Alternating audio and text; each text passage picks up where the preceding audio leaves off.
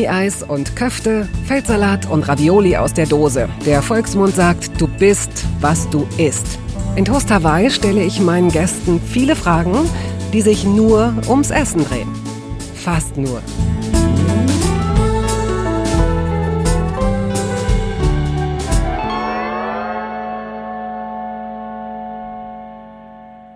Alexander Osang schreibt Bücher, arbeitet als Reporter und Journalist. Seine Fähigkeit, Menschen zu porträtieren, er tut dies beispielsweise in Zeitschriften mit dem Spiegel, lässt den Verdacht aufkommen, er besäße möglicherweise Facettenaugen. Denn er sieht offenkundig mehr als andere Menschen. Was sein Gehirn im Anschluss aus diesen Beobachtungen macht, ist schon sehr besonders. Osang, Jahrgang neunzehnhundertzweiundsechzig, wuchs in Ostberlin auf. In seinen Büchern und Reportagen erfuhr man über ihn selbst bislang kaum etwas. Umso interessanter und amüsanter war dieses Gespräch über das Essen seines Lebens.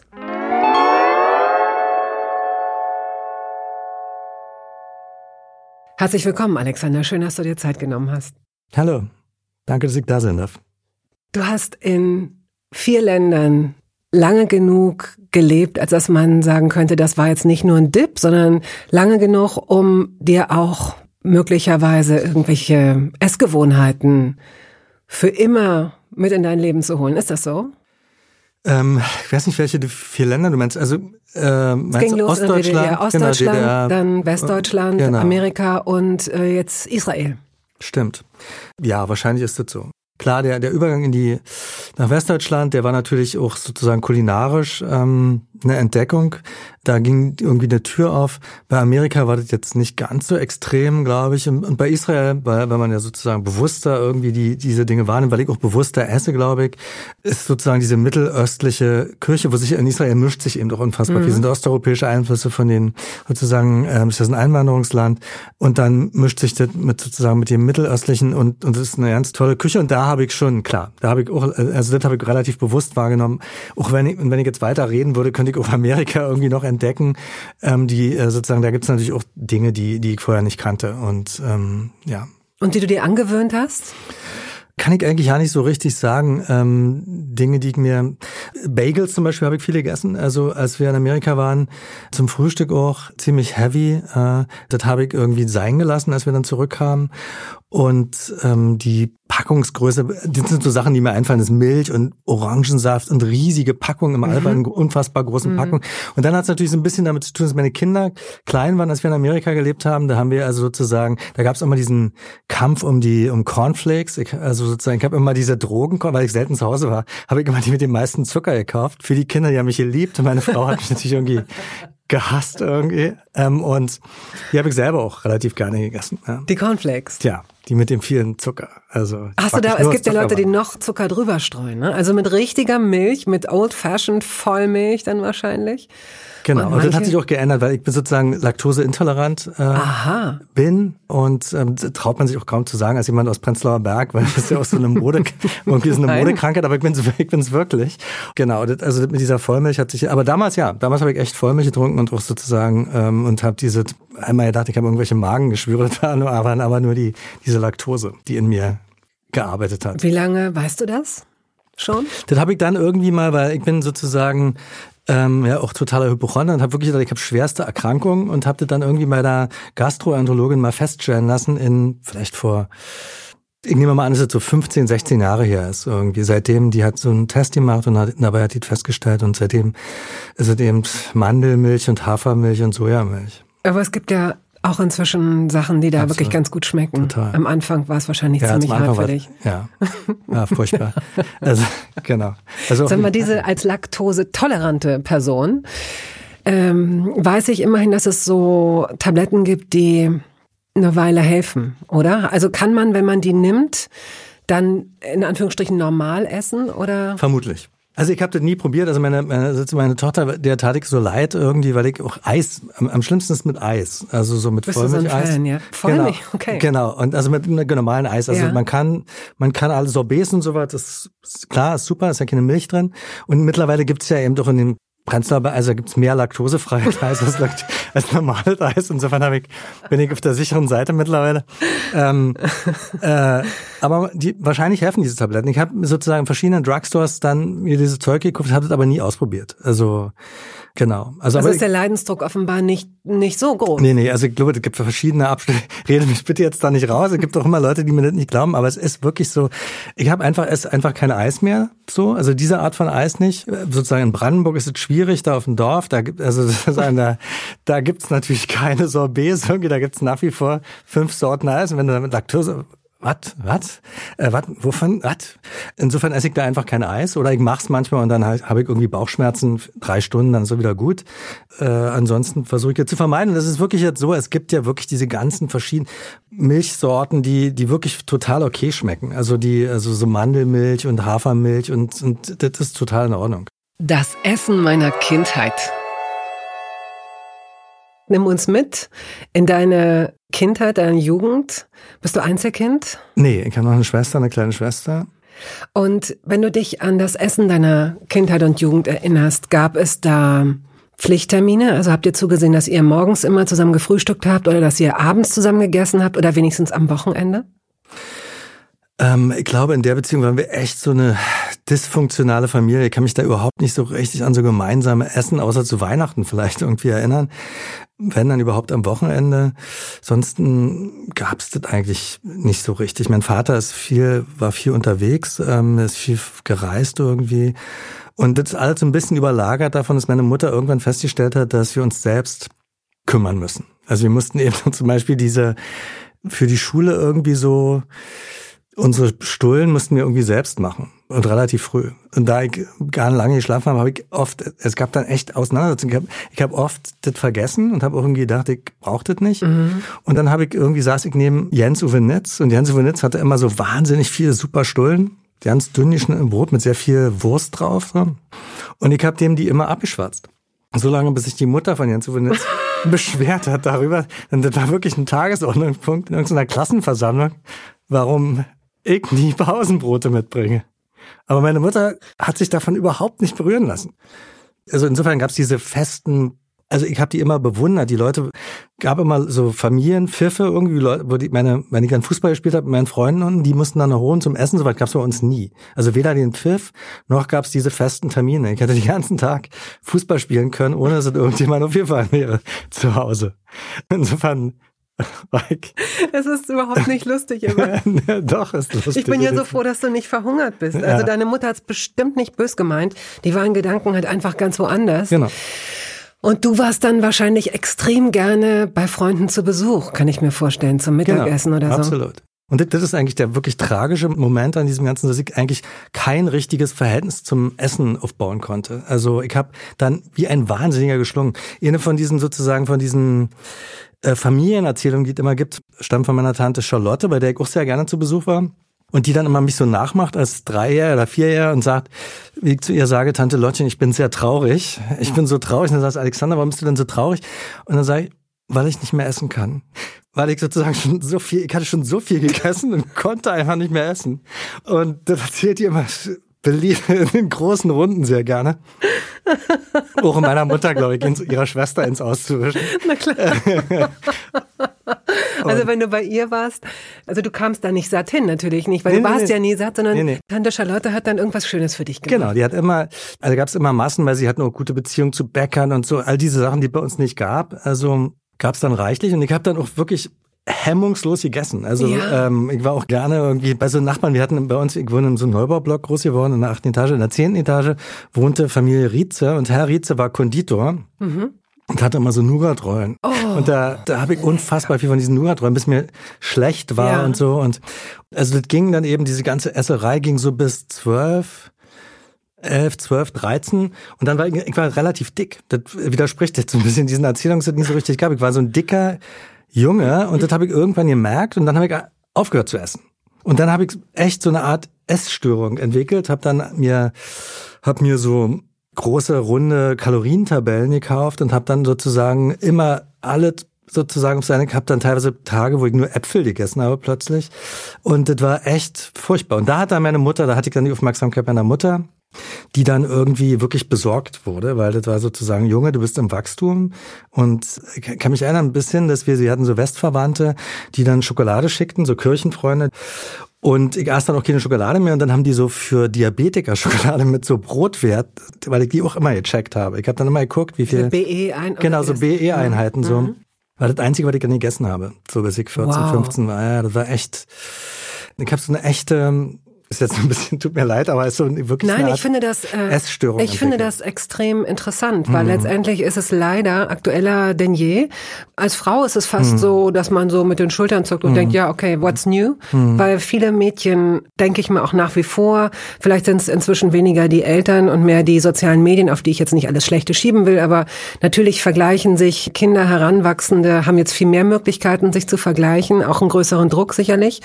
Und was einfach mir schon vor... weiß ich nicht, zehn, fünfzehn Jahren auch vieles, dass man immer häufiger auch von Jungs hört, die mhm. einfach kein gesundes Verhältnis mehr zum Essen haben und sich auch oft zu dick fühlen. Mhm.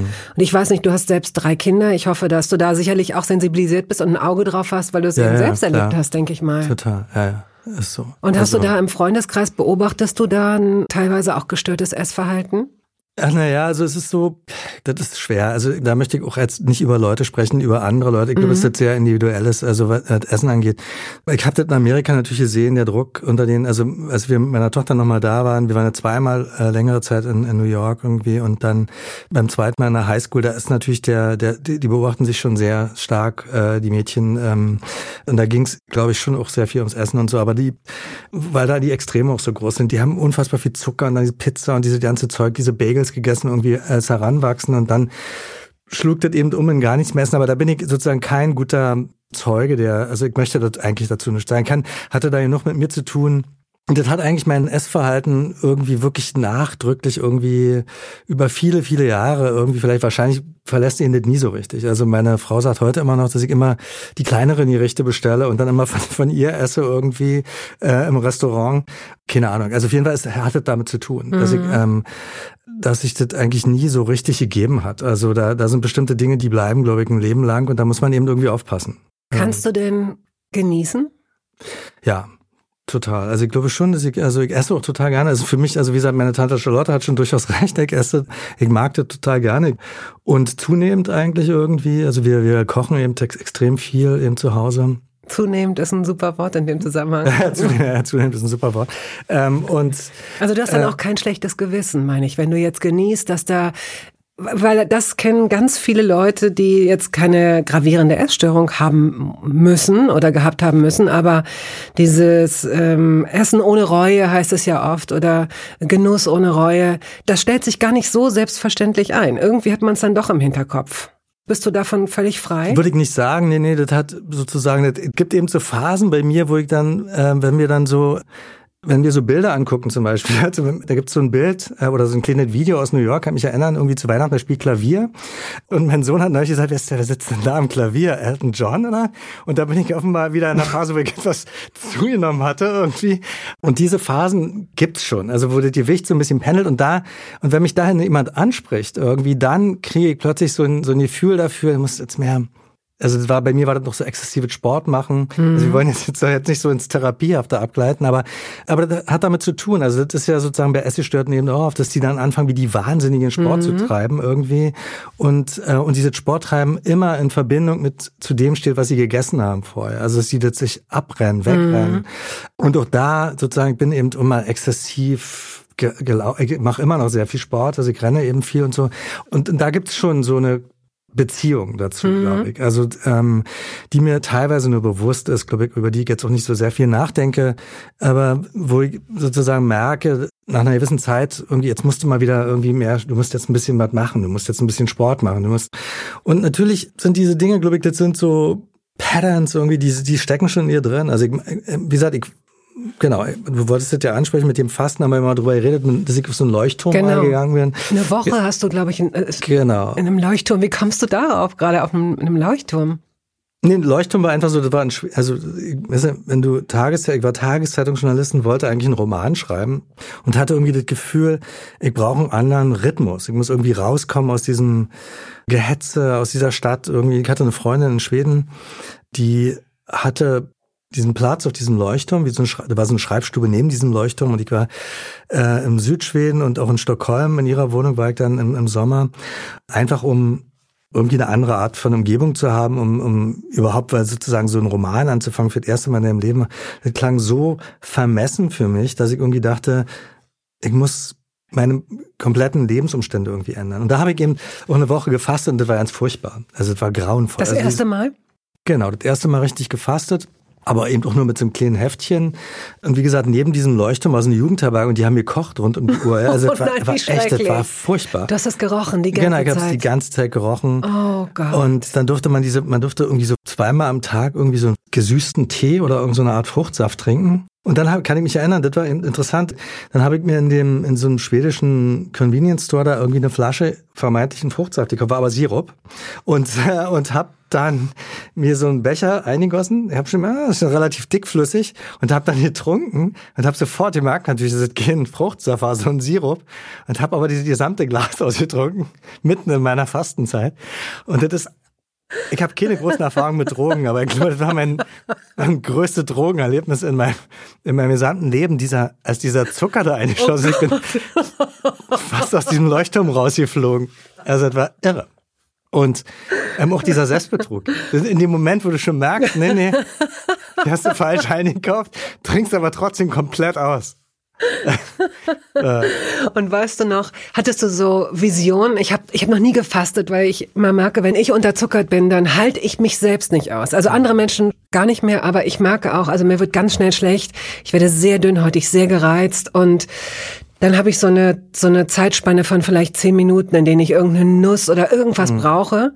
So, deswegen ist, ist Fasten für mich jetzt nicht das richtige Programm, glaube ich. Wahrscheinlich werden jetzt ein paar Leute widersprechen und sagen, ja doch, gerade deswegen. Aber ich könnte mir vorstellen, dass ich ständig so Fata Morgana, wie ist denn da der Plural eigentlich? Fata Morganen? Ja, wahrscheinlich.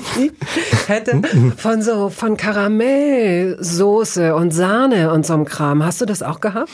Total. Dieses Fasten war eigentlich immer sozusagen, ich habe überhaupt nur überstanden, weil ich mir vorgestellt habe, wie das anschließend wird. Also, das, ich konnte auch nie, also diese Glücksgefühle, die dir versprochen werden, sind bei mir nie eingetreten. Nie.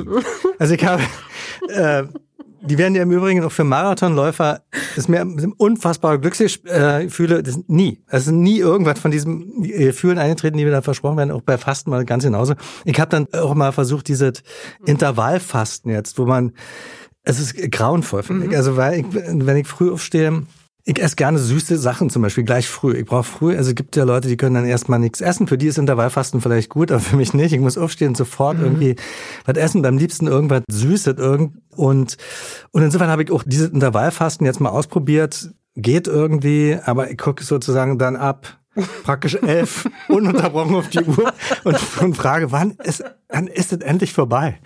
Und, äh, Also insofern hatte meine Tante Charlotte schon recht, ich esse schon sehr, sehr gern. Und man kriegt dann so, klar, das Einzige, was passiert, ist so ein, man würde das lightheaded nennen, also irgendwie so eine Art wie so ein konstanten Schwindel irgendwie, habe ich, diese Gefühle habe ich irgendwie. Angenehm, unangenehm, komisch. Ich weiß nicht, seltsam mit Gefühl der Leere, also wenn man dann noch einen Kaffee dazu trinkt, wird's noch... Wenn man, wenn es der Kick ist, den man sucht, mag das okay sein, für mich ist das nichts. Intervallfasten. Und insofern gibt's eigentlich immer diese Gegenbewegung. Also für mich gab's die eigentlich immer. Was ich mache, ist zum Beispiel, ich trinke in den ersten drei Monaten des Jahres keinen Alkohol. Also vom zweiten Januar bis Ostern, das ist ein Überbleibsel sozusagen, also habe ich mir selbst zusammengebastelt, gibt es eigentlich keinen Grund, so richtig. Und auch da gibt's dann irgendwie so eine Art Gegenbewegung, dann esse ich eben mehr Schokolade abends. Bitterschokolade mit Salz drin, also ich zum Beispiel total gerne. Also so in der Küche, wenn man jetzt über Essen redet, ich mag eben... gerne diese um, sich widersprechenden, also sowohl was die Struktur im Essen angeht, aber eben auch so süß, sauer, mm, äh, salzig, mm, mm. Ähm, so, sowas mag ich total gerne in, in Käse in der mit Küche. Marmelade auch? Ja, Käse mit Marmelade sind wieder tief drin im Laktose-Problem. Äh, ah, nee, ja. nee, mache ich aber auch. Also ich auch natürlich. Könntest du Ziegenkäse? Ja, kannst ja, du essen, ich esse ne? Ziegenkäse, genau. Ziegengarne. Ich esse überhaupt alle Arten von Käse. Ich esse gerne alten Käse, also sehr alten Käse. Welchen denn dann zum den, Beispiel? Was fällt also, dir ein? Na, ich esse gern Parmesankäse auch so. Ich esse gerne aber auch sehr alten Gouda zum Beispiel, total gerne. Aber ich esse überhaupt gern Käse. Also das auch mit so süßen Aufstrichen, das geht. Aber ich mag's eben, also diese Art von von Kontrasten mag ich mhm. total gerne. Und das habe ich eben auch in Amerika, also sozusagen in guten Restaurants eben kennengelernt. Wir, ist auch ein bisschen aufwendig nachzukochen oft, wenn man das selber kochen will. Ähm, also Salate, wo du, sagen wir mal, so Grünkohlsalat hast zum Beispiel, wo du den teilweise frittierst, den Grünkohl, aber den teilweise auch roh hast und hast den zusammen und hast dann diese krosse, mhm. äh, sozusagen von diesem frittierten Grünkohl oder gebackenen ähm, zusammen mit dem rohen und dann hast du vielleicht irgendwie noch Fischsoße drin oder und, und saure Elemente und so. Das finde ich total super, wenn es so überraschend ist, wenn ja. du äh, überraschende Erlebnisse hast. Und, und deswegen mag ich eben Schokolade mit Salz eben total gerne. Was würdest du sagen, was ist dein wichtigstes Lebensmittel? Von was hast du am meisten gegessen in deinem ganzen Leben, wenn es so eine Bilanz gäbe, außer Brot jetzt? Ist wirklich schwer. Also ich würde sagen, Kartoffeln und Brot sind schon sind schon die Sachen, die mhm. ich am meisten gegessen habe, die ich auch eigentlich ganz gerne esse. Also ich habe wenig in den letzten Jahren eigentlich extrem wenig Kartoffeln gegessen, komischerweise. Dann mehr Süßkartoffeln so in letzter Zeit. Wie machst du die? Auch in Israel.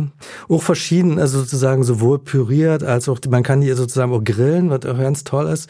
Also in der Schale, dass die Schale total schwarz wird. Mhm. Und dann entwickeln die so eine, die werden echt wirklich dann sehr, sehr süß.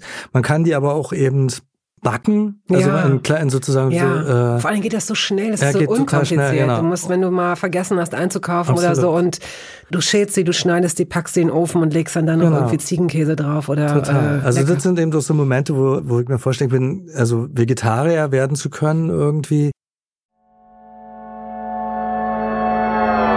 Werbung. Es gab eine Phase in meinem Leben, in der ich alles richtig machen wollte in Bezug auf meinen Körper. Genügend Flüssigkeit, Bewegung, die richtige Ernährung. Hey, ich werde ein ganz neuer Mensch und kürze das an dieser Stelle mal ab. Aus mir wurde kein ganz neuer Mensch. Solche Pläne sind löblich, aber in der Regel zum Scheitern verurteilt. Wir wollen zu schnell zu viel und übersehen, wer wir sind und wer wir jahrzehntelang waren. Nichts gegen Veränderungen, nichts gegen gesündere Angewohnheiten oder Ernährungsumstellungen. Aber ich finde, sie müssen zu unserem Leben passen und es muss irgendwie Klick machen im Kopf. Rückblickend kann ich sagen, dass mir die Dinge, die sich bei mir dauerhaft in Bezug auf meinen Körper oder Ernährung veränderten, immer auch einleuchteten, weil ich eine Veränderung in meinem Körper oder in meiner Kondition oder in meiner Konzentration spürte. Vor ungefähr zwei Jahren riet mir eine sehr gute Freundin, die Ärztin ist, dazu, ein paar kleine Check-ups durchzuführen und bat mich eindringlich darum, täglich Omega drei Fettsäuren zu mir zu nehmen. Wenn du sonst auf alles verzichtest, Bettina, darauf bitte keinesfalls, sagte sie mir und empfahl mir gleich noch die Marke dazu, Norsan.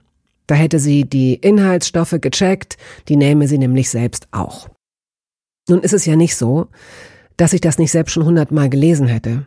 Allein schon um Entzündungen abklingen zu lassen, ist unser Körper auf ungesättigte Fettsäuren angewiesen, kann sie aber nicht selbst produzieren. Wir müssten täglich zweihundertfünfzig Gramm Makrele oder Sardellen oder Lachs essen. Bekommt niemand von uns hin, oder? Ich begann dann damit, verschiedene Produkte zu vergleichen. Rezensionen, Qualitätsnachweise, Erfahrungsberichte und landete, das hätte ich mir also sparen können, wieder bei Norsan. Daher fällt es mir wahrscheinlich auch so leicht, diese Produkte hier zu bewerben. Es gibt die hochdosierten Omega drei Produkte im Sortiment als Kapseln oder Öle aus Fischöl oder Algenöl. Letzteres dient als vegane Variante. Und für Kinder gibt es beispielsweise vegane Kaugelee-Drops. Mein Favorit ist das Fischöl, weil ein Esslöffel pro Tag ausreicht und ich damit zudem noch Vitamin D drei aufnehme. Gesundheitsversprechungen kann und darf ich hier nicht machen, das ist klar. Aber ganz subjektiv als Bettina kann ich sagen, dass ich mich deutlich fitter und konzentrierter fühle seit anderthalb Jahren. Also seit ich das Öl täglich nehme. Und ich werde dabei bleiben, Podcast-Werbung hin oder her. Und meine Arztfreundin ist auch happy. Sie ist eine von über fünftausend Ärztinnen und Ärzten, die die Produkte von Norsan empfehlen. Ich habe auch gerade nochmal nachgeschaut. Norsan ist die meistverkaufte Omega drei Marke in deutschen Apotheken. So, und weil das der Deal auf Gegenseitigkeit ist, machen wir es hier endlich auch mal so, wie Sie das vielleicht schon aus anderen Podcasts kennen. Es gibt einen Code mit einer Ermäßigung von fünfzehn Prozent auf Ihre erste Bestellung. Dieser Code ist gültig bis zum Ende des Jahres und lautet Toast fünfzehn, kleingeschrieben und ohne Leerzeichen. Toast fünfzehn. Sie finden die Infos dazu auch in den Shownotes. Deine Eltern hatten eine Datsche. Genau. Und Da wurde gemeinhin ja nicht nur gefeiert und im Sommer auch mal geschlafen, sondern auch gesät, geerntet. Hattet ihr da Obstbäume, hattet ihr da Gemüse? Genau, wir hatten Obstbäume, die waren jetzt nicht so sozusagen, das war eher bei meinen Großeltern, die hatten ein riesen äh, Grundstück und die haben ganz viel da angebaut, die hatten riesige Kirschbäume und Erdbeerfelder regelrecht ähm, und Boden und so was haben meine Eltern nicht gemacht. Meine Mutter hat, die hatte schon so so ein bisschen Sache, aber die wollte eben jetzt nicht so eine Gemüsebauerin werden, also davon, das war nicht so ihre Sache. Äh, die hat mehr so Blumen, hatte, ist man als Kind jetzt nicht so... Äh, Und dann hat sie irgendwann aus irgendeinem Grund Brokkoli. Das war für uns unfassbar exotisch angebaut. Also das fand sie irgendwie toll, Brokkoli. Also gab's im Osten sonst nicht. Also, ich war, glaube ich, der Einzige, der irgendwie von Brokkoli erzählt hat in der Schule. Ähm, das hat meine Mutter angebaut und ansonsten erinnere ich mich jetzt nicht an, an große Köstlichkeiten, die da im Garten angebaut werden. Wenn ich an diesen Garten denke, ähm, war das eher so Grillen. Also sozusagen ist viel gegrillt, weil mein Vater hatte irgendwie selber so einen Grill gebaut. baut irgendwie und dann so mit Holzkohle und so, dann da erinnere ich mich eher an so an so Fleischorgien mhm. als selbst angebautes Gemüse. Fangen wir mal an mit den Trigger-Lebensmitteln. Also ich habe es jetzt lange genug, habe ich Gespräche über Essen geführt, um zu wissen, dass es so ein paar Lebensmittel gibt, die unglaublich polarisieren. Vielleicht ja in deinem Fall auch gar nicht. Es sind auch nicht viele. Pilze? Ähm, hängt davon ab, welche. Also ich sammle auch Pilze, also Ostler, Ostler sammeln ja Pilze. Ich sammle lieber Pilze, als Ostler ich sie esse. Ostler sammeln ja Pilze. Ja, Ostler und Süddeutsche. Ich weiß nicht, hast du Pilze Wenn gesammelt? Wenn ich das sagen würde, natürlich habe ich Pilze gesammelt, okay. Dann würdest du, dann wäre das total vermessen und von oben ja, herab. Klar, du kannst es sagen. Das ist aber der einzige Punkt, den du hast. Nee, nee, aber klar. Aber dieses Sammeln von Pilzen ist, genau, damit bin ich groß geworden. Ich sammle lieber Pilze, als, als dass ich sie esse. Ich esse so ein paar, also mir sind die oft zu... Hängt davon ab, wie man sie macht. Ich habe so, so unangenehme Erinnerungen an Pilze.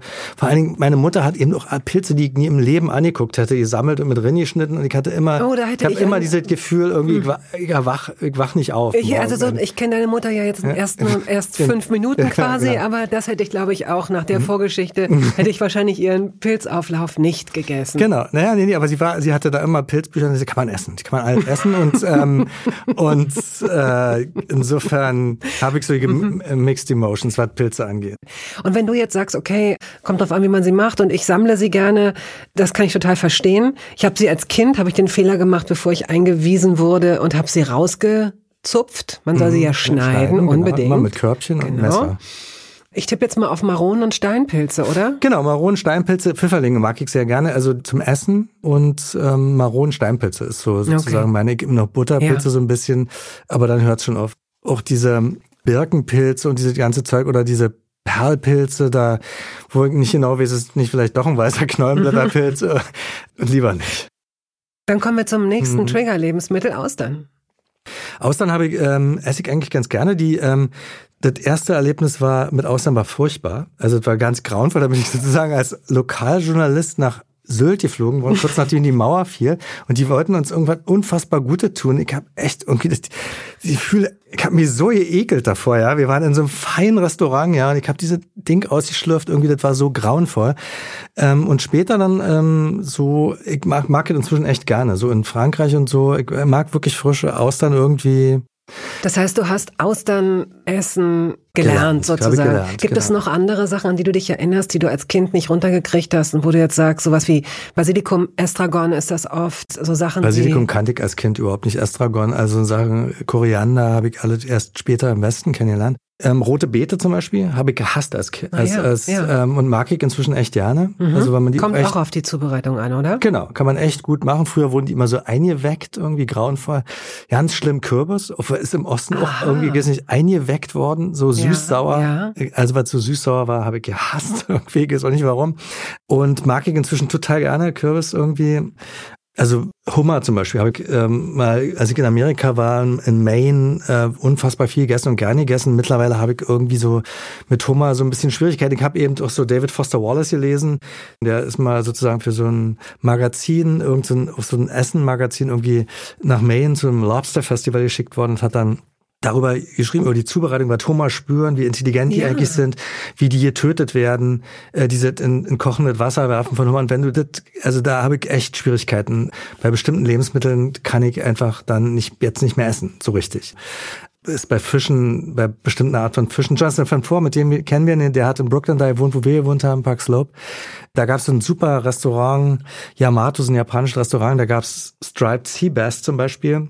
Das hat er, war eins seiner Lieblingsgerichte damals, also das ist ja schon lange her, lange bevor er das Buch geschrieben, also das ist gestreifter Seebarsch, chilenischer Seebarsch. Mhm. War völlig überfischt, durfte man aus ökologischen Gründen eigentlich nicht essen, ist da serviert worden und der hat den geliebt und konnte den aber dann aus einem bestimmten Punkt nicht mehr essen. Ja. Und, und hat in diesen Gesprächen damals irgendwie auch, habe ich irgendwie angefangen, über diese Dinge nachzudenken. Und da, dazu zählt eben Hummer, so eine Sache, die ich überhaupt nicht kannte, die ich dann mal eine Zeit lang gerne gegessen habe. Und jetzt habe ich damit irgendwie Schwierigkeiten. Würde ich jetzt nicht, also wenn mir jetzt jemand, wenn es irgendwie einen Hummer gäbe, ich würde den, glaube ich, essen. Was ich nicht machen würde, ist zum Beispiel, bei Fischen gucke ich schon, unter welchen Bedingungen die groß werden, irgendwie, ob die... Wie guckst du denn da? Na, wenn ich ihn kaufe, wenn ich Fisch kaufe, kann man ja gucken, wo der gefangen worden ist. Ob der Wildfang ist oder ob der Aquakultur ist. Wenn du eh mal, ich habe dann jahrelang irgendwie gedacht, wenn man sich dann immer so einredet, okay, Aquakultur, Lachs, Norwegen ist ein super Land, Norwegen sind so nette Leute. Mm. Und wenn du eh mal eine Dokumentation mm. gesehen hast über Aquakultur, ja. und die Lachse in Aquakultur, ja. diesen Antibiotika, wie sie sich gegen, kannst du eigentlich nee. keinen Lachs mehr essen, der in einer norwegischen oder einer schottischen, das ist genau gleich, du denkst immer Schottland, eigentlich tolle super, das ist alles super, Leute, ja, genau. alles sauber irgendwie, aber ja. das geht eigentlich nicht mehr. Klingt so vielleicht ein bisschen bescheuert und ein bisschen doof, aber wenn man, das kann man schon machen. Da kannst du gucken, also wo, wo ist der, wenn du Fisch isst überhaupt? Also was ich mache, wo kommt der Zander her? Oder also also wenn du jetzt hier irgendwo ins frische Paradies gehst, da steht der genau her, wo die wo die Fische herkommen.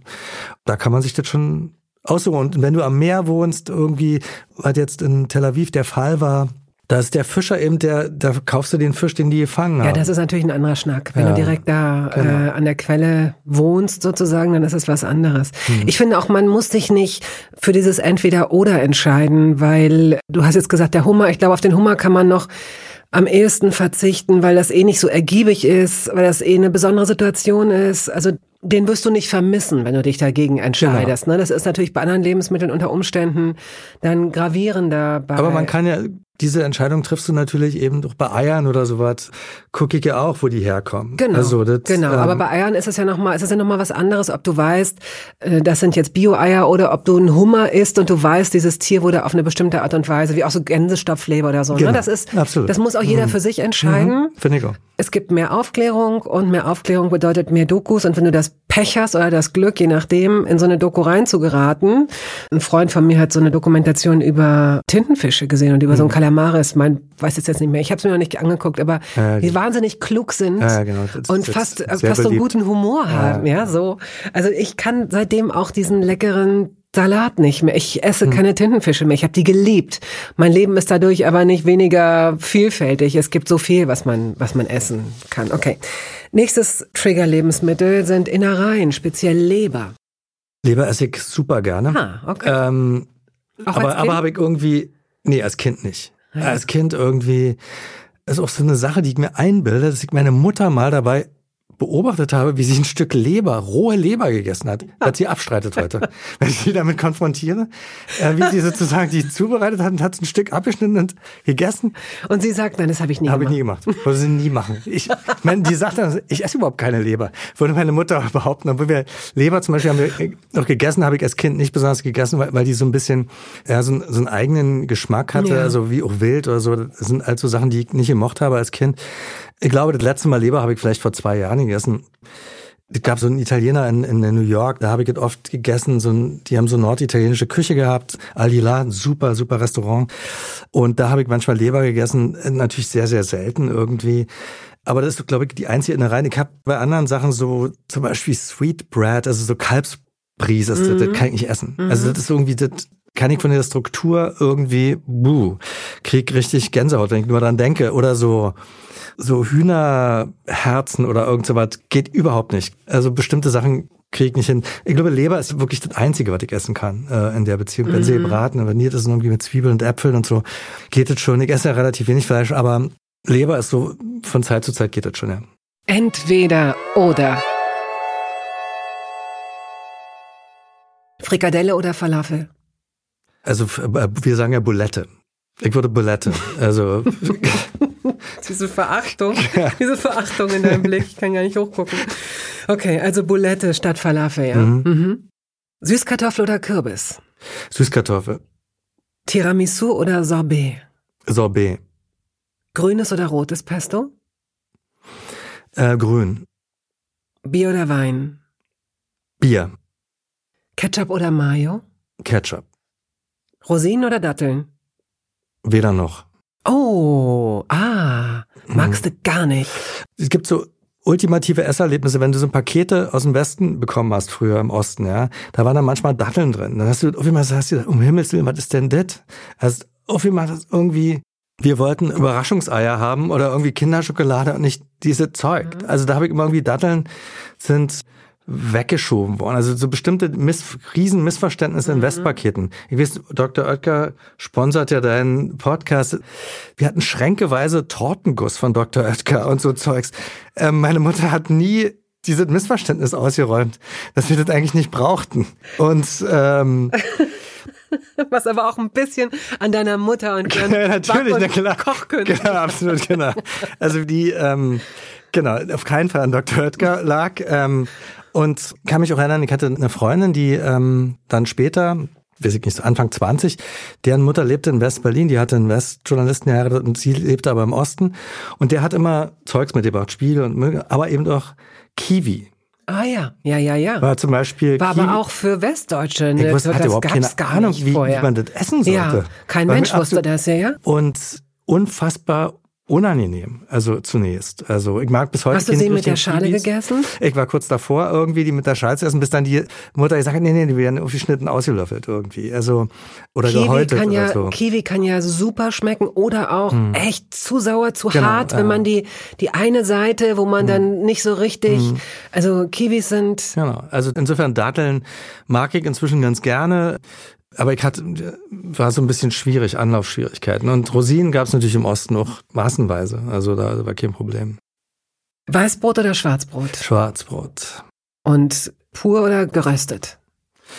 Nee, pur. Ich äh, hab das gehört, dass äh, Wolfgang Job das äh, schön, immer röstet. Du, schön, äh, dass du diesen Podcast weil er immer, weil immer mehr im Mund wird irgendwie. Das ist lecker. Ich finde, das ist schon ein Genau, Erlebnis. Rosten ist toll. Ich mag es auch, aber Toast rostig. Also ich roste auch manchmal Brot, wenn es ein bisschen älter ist. Aber ich mag unfassbar gern frisches Brot. Und das hat zu den Dingen, die ich in Amerika total vermisst habe, äh, gehört eben diese dunkle... Ja, diese dunkle ja. Brot. Also, erklär mir das mal, warum das, also inzwischen müsste es doch auch genug Leute geben, die ausgewandert sind und die dieses Brot dort backen, dieses, mhm. ich weiß nicht, ob es das deutsche Backhandwerk ist, aber zumindest ist es irgendwie ein tolles Brot. Es gibt mittlerweile Brot. natürlich in diesen Vierteln, wo ich dann gewohnt habe, auch immer diesen kleinen Delikatessenladen, der dann auch dunkles Brot hat und da gibt es auch Bäcker, die dann dieses Brot backen. Mittlerweile ist das, glaube ich, anders als in der Zeit sozusagen so Anfang der zweitausender, in den ersten zehn Jahren, als ich da gewohnt habe, war das nicht so. Da gab's Schaller und Weber, war so eine Butcher, also eine, so eine Fleischerei irgendwie in der Upper East Side. Früher gab's ein großes deutsches Viertel in, in New York, Upper East Side. Und die Deutschen haben sich ja, sind ja gut im Assimilieren, die haben sich mehr oder weniger aufgelöst dann, ähm, auch weil sie nicht, natürlich nicht das beste Image hatten. Und dann hat Schaller und Weber hat überlebt, ähm, und die haben so ein paar, da gab es dann zum Beispiel auch Haribo und dann haben die Deutschen so zur Weihnachtszeit angestanden, haben sich eine Gans gekauft, weil Gans, dieses Konzept Gans ist, also zu Weihnachten ist natürlich auch nicht besonders populär außerhalb von Deutschland, glaube ich. Auf jeden Fall nicht in Israel. Wir haben, als wir in Israel gelebt haben und unsere Kinder haben uns besucht, wollten wir eine Gans essen, jetzt mal weg vom Brot. Und es gab natürlich überhaupt keine Gänse. Und dann hatten wir eine, eine Cleaning Lady, eine Putzfrau von Philippinen. Und die hat gesagt, oh, neu, neu, neu. Und dann hat die irgendeine, ich glaube, das war überhaupt keine Gans. Die war auch auf jeden Fall nicht essbar. War unfassbar teuer. Oh Gott. Und, und äh, war, wie konnte man nicht essen? Keine Ahnung, woher die kam. Irgendwie, sie hat gesagt, irgendwie über, über das Internet bestellt. Aber sie war also, tot, als sie kam. Die war tot, ja genau. Die war tot, als sie kam. Aber nur unzureichend zubereitet und gerupft irgendwie so, also das war, ja, das war ein Fiasko. Aber auf jeden Fall ähm, gab es diesen Laden Schaller und Weber, da waren dann die, hast du dann die Deutschen gesehen, äh, so zur Weihnachtszeit sich da anstellen, alle so mit heavy amerikanischem Akzent, um nicht als Deutscher erkannt zu werden, ähm, haben dann da eingekauft. Mittlerweile gibt's dieses Brot, selbst auch in Israel gibt's so Läden, da gibt's ja auch genug natürlich deutsche Juden, die dann da hingegangen sind, wo du in speziellen Läden eben ähm, so, zumindest Mischbrot ja. zu kaufen kriegst ja. und so. Aber Aber ansonsten ist das schwierig. Also ich meine, es ist wirklich komisch. Also das hat ja, gibt ja diese wunderbare Dokumentation, also von Maximilian Schell mit Marlene Dietrich, wo die dann eben, wo die sich nicht filmen lässt. Er sitzt immer im Nebenzimmer, weil sie nicht mehr gefilmt mhm. werden möchte, irgendwo in Paris. Und dann sagt sie eben auch, dass sie eben diese Leberwurst und, und, und Schwarzbrot und so eine Sachen vermisst hat. Möchte man eigentlich nicht. Aber, aber, aber es furchtbar. Es ging mir ist genauso. Ich konnte okay. das nachvollziehen. Warum ist irgendwie. das, warum, also ich finde, das, das geht doch Franzosen bestimmt auch genau, so, die in äh, Dänemark leben. Ja, äh, klar, aber sie ist eben weg. Also bei ihr nochmal verständlicher noch als, als, mm. als, als bei uns. Aber die, ich bin natürlich auch ein bisschen vor Deutschland weggerannt irgendwie und vor diesem Image der Deutschen irgendwie und, und hat auch ein bisschen was mit diesem schweren Essen zu tun, was völlig ungerecht ist, und habe erst in sozusagen im Ausland oft begriffen, also habe mir einen Frieden mit vielen gemacht, unter anderem eben auch mit mit einigen Teilen der deutschen Küche, also die wirklich auch toll sein kann, und und habe eben auch diese Brot eben scherzen zu mm. eben wirklich echt vermisst, eben wirklich mm. bestimmte Dinge vermisst auch. Pizza oder Döner? Pizza. Mit? Also ich mag extrem gerne so Spinat, Gorgonzola, mm. so. Ähm, Pimpst du die, wenn du selbst dir eine Pizza kaufst, bringen lässt, auftaust? Nee. Pimpst du die selbst oder bleibt die dann so? Du machst nicht noch extra Käse drüber, keine Pinienkerne, irgendwie sowas? Nee, nee, also in der Regel bleibt die so. Also ich mache mir aber jetzt, kaufe mir jetzt keine Fertigpizza oder sowas. Wenn, dann gehe ich zum Italiener ähm, oder, oder kaufe die da und so ja. und esse die dann. Italiener oder Grieche? Italiener. Hotdog oder Döner? Hotdog. Ich habe jetzt zweimal mich gegen Döner entschieden irgendwie. Ja, Mag und vorhin gerade. auch gegen Falafel. Ich weiß genau. nicht, was die Schlüsse, die man daraus genau. ziehen kann, überlasse ich jedem selbst.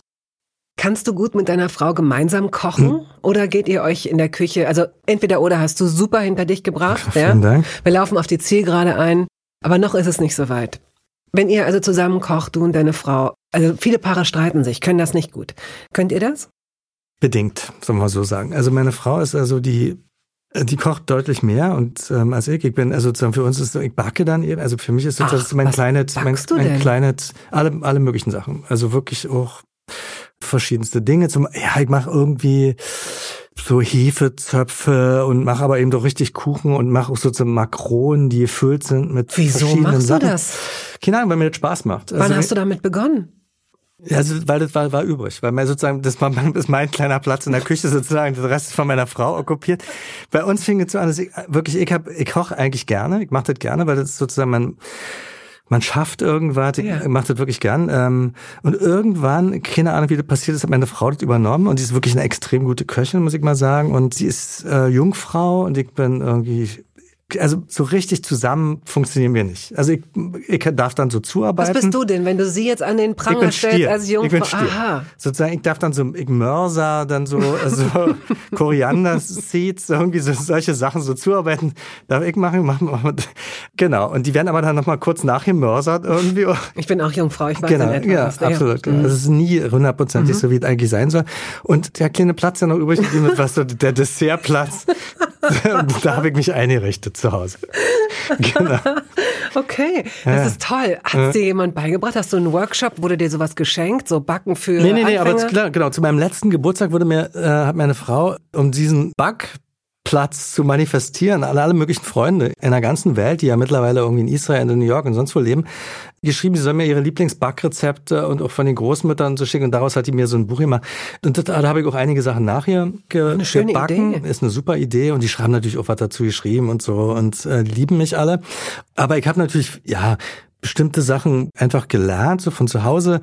Und andere habe ich einfach auch aus Kochbüchern. Also ich habe wirklich viel da, also jetzt auch in Otto Lengi ist zum Beispiel ein Riesen-Hero von mir. Also mhm. auch nicht nur was so Gemüse und sonst alle möglichen Arten angeht, äh, Gerichte eben, sondern auch was Backen angeht. Ja, es ist wirklich echt ähm, tolle Dinge, die dir da hat, irgendwie, die wirklich, wo du Leute eben, du kannst eben Leute auch beeindrucken. Ich bin ja auch so ein Poser irgendwie, also sozusagen, komm dann am Ende gerne mit meinem Nochmal mit, mit meinem Dessert um die Ecke, um den letzten... Diese äh, Leute, oh, diese Leute sind so auf der anderen Seite des Lebens. Ich versuche immer so eine von euch zu werden. Ich versuche hm. so jemand zu werden, hm. der, wo der Gastgeber dann sagt, wie, das hast du, hast du das selbst gemacht? Ja, das hat nur fünf Minuten so. Hm. Eine Zitronentart. Genau, Zitronentart ist jetzt auch nicht wirklich so super aufwendig, weil normalerweise kannst du dann den, den Teig ja auch vorbereiten irgendwie und so, den Tartteig irgendwie. Sieht aber immer super aus. Und so Lemon Pie irgendwie...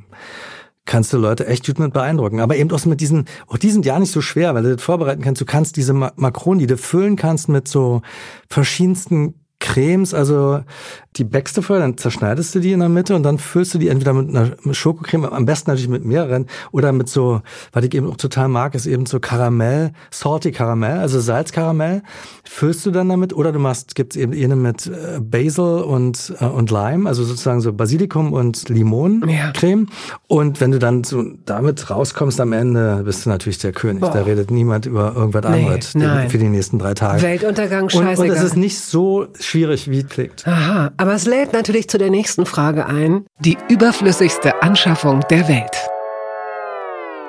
Ich stelle mir jetzt gerade vor, wie du so eine kleine Ecke hast, deine Frau manchmal, wenn sie dir den Rücken zudreht, so ein bisschen die Augen verdreht, die Kinder gleich wieder umdrehen, wenn sie sehen, dass du in deiner Backecke bist, weil sie denken, nee, nee, nee, nee, nee, nee, der soll da jetzt mal alleine bleiben. Dann hast du da so kleine Regale, da stehen deine Förmchen, deine großen Formen, deine speziellen Silikon, weiß ich nicht, Sachen. Und hast du da auch irgendwas stehen, das völlig überflüssig ist? Nee, also da nicht. Also beim Backen ist da gar nicht so viel. Du brauchst auch nicht so viel. Du kannst diese Dinge auch für andere Arten von Aufläufen benutzen. Und das ist eigentlich nicht so schlimm, was Backen angeht. Also auch diese Blechkuchen, das ist ja alles da. Das ist ja sowieso im Ofen. Die ich auch total mag übrigens, so Hefekuchen und so. Aber wir haben so Sachen, die wir gekauft haben in der Küche irgendwie. Zum Beispiel, wir haben so einen, so einen Fischdämpfer. Also wo du ganze Fische irgendwie so reinlegen kannst, in so eine Art Wasserbad, nimmt auch unfassbar viel Platz weg, diese Dinge. Das haben wir seit zehn Jahren nicht mehr benutzt. Das hatten wir irgendwann mal in New York. Nie wieder benutzt, diese Ding, aber sieht irgendwie auch echt relativ teuer aus. Das sind so Sachen, die ja völlig sinnlos sind. Dann haben wir mal, ja genau, also manche sind nicht sinnlos, benutzen wir trotzdem nicht. Gibt zum Beispiel so ein Ding, was uns mal jemand geschenkt hat, was eigentlich sinnvoll klingt, auch in New York, eine Freundin von uns aus New York, du kannst einen Apfel praktisch ent- entkernen damit. Ja. Du schiebst das über den Apfel rüber und holst ihn innen. Das Gehäuse holst du raus. Du holst das Gehäuse Komplett, raus. Ja. Benutzt man nie. Benutzt man nie. Ja. Er hat so zwei Griffe an der Seite und benutzt ja, das ja, nie. Ich also, das. Ja, ja, ich kenne das. Genau. Und wahrscheinlich, wenn man viel und regelmäßig Apfelkuchen backt oder so, äh, dass man das... Ja, aber ich mache das ja eigentlich organisch. Ich schneide gerne Äpfel und irgendwie, ich finde, das ist... Brauche ich nicht.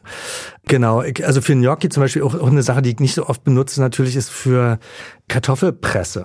Mhm. Nimmt auch unfassbar viel Platz mhm. weg. Benutze ich eigentlich immer nur, wenn ich Kartoffelklöße mache. Die Kartoffelklöße, das ist zum Beispiel für mich dann so Weihnachten ist, der Bäcker darf dann Weihnachten die Klöße machen, weil die auch meistens schief gehen. Also die Klöße gehen eigentlich fast immer schief. Die, also die lösen sich so oft, wenn das Wasser zu heiß ist. Also mach doch mal Serviettenknödel. Die sind total lecker. Ja, total, ja. Und die fallen nicht auseinander. Ja, ja, Serviettenknödel habe ich auch schon mal gemacht. Ja. Herausforderung ja, ja. fürs nächste genau. Weihnachtsfest. Absolut. Ich freue mich ja, ja. sehr davon zu hören dann. Und zum Schluss das Dessert. Also wenn du jetzt entweder groß eingeladen worden bist, also privat, oder wenn du jetzt essen gehst und es geht darum, diesen Abend ausklingen zu lassen. Du kannst ihn mit Kaffee, Cappuccino, Espresso, Wasser, Tiramisu, Schnaps. Was nimmst du, um so einen Abend zu beenden?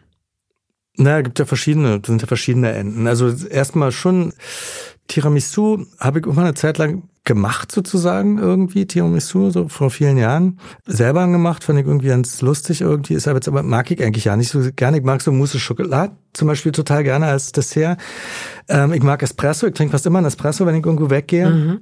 Und ich mag Schnaps. Und insofern alles. Früher habe ich auch noch geraucht. Also das fand ich eben auch toll. Also diese Rauchen, also habe ich geliebt. Auch, ähm, das mag ich zum Beispiel auch in Israel, sozusagen zwischen den Gängen auch zu rauchen. Also finde ich super. Das ist eigentlich schade, dass es das nicht mehr gibt, so richtig. Und dann auch wieder gut wahrscheinlich natürlich äh, grundsätzlich. Aber ähm, insofern gibt es verschiedene Sachen. Dann kann man wieder anfangen zu essen irgendwie. Auch das mag ich total. Mm. Also wenn man wieder nochmal Hunger kriegt mm. auf irgendwas. Also ich Diese total steife ähm, so Dinnerordnung ist, finde ich, gar nicht so attraktiv.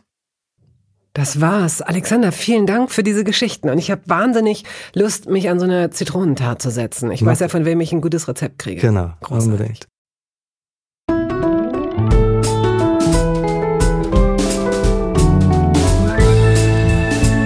Toast Hawaii ist eine Studio Bummens Produktion. Ausführende Produzentin Wiebke Holtermann. Ton und Schnitt Henk Heuer. Musik Jakob Ilja. Neue Folgen hören Sie jeden Samstagmorgen. Überall da, wo es Podcasts gibt.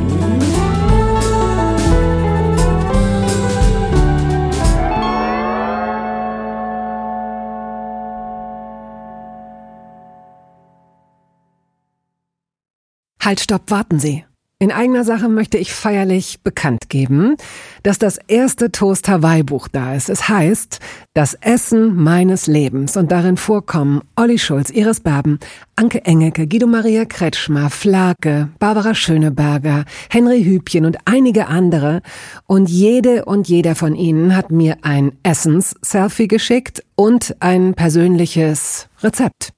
Das ist ein super Buch zum Verschenken für alle Feste, für alle Geburtstage und Essenseinladungen. Das Essen meines Lebens. Ein Kochbuch, ein Interviewbuch und ein Fotobuch. Sie können das jetzt bestellen.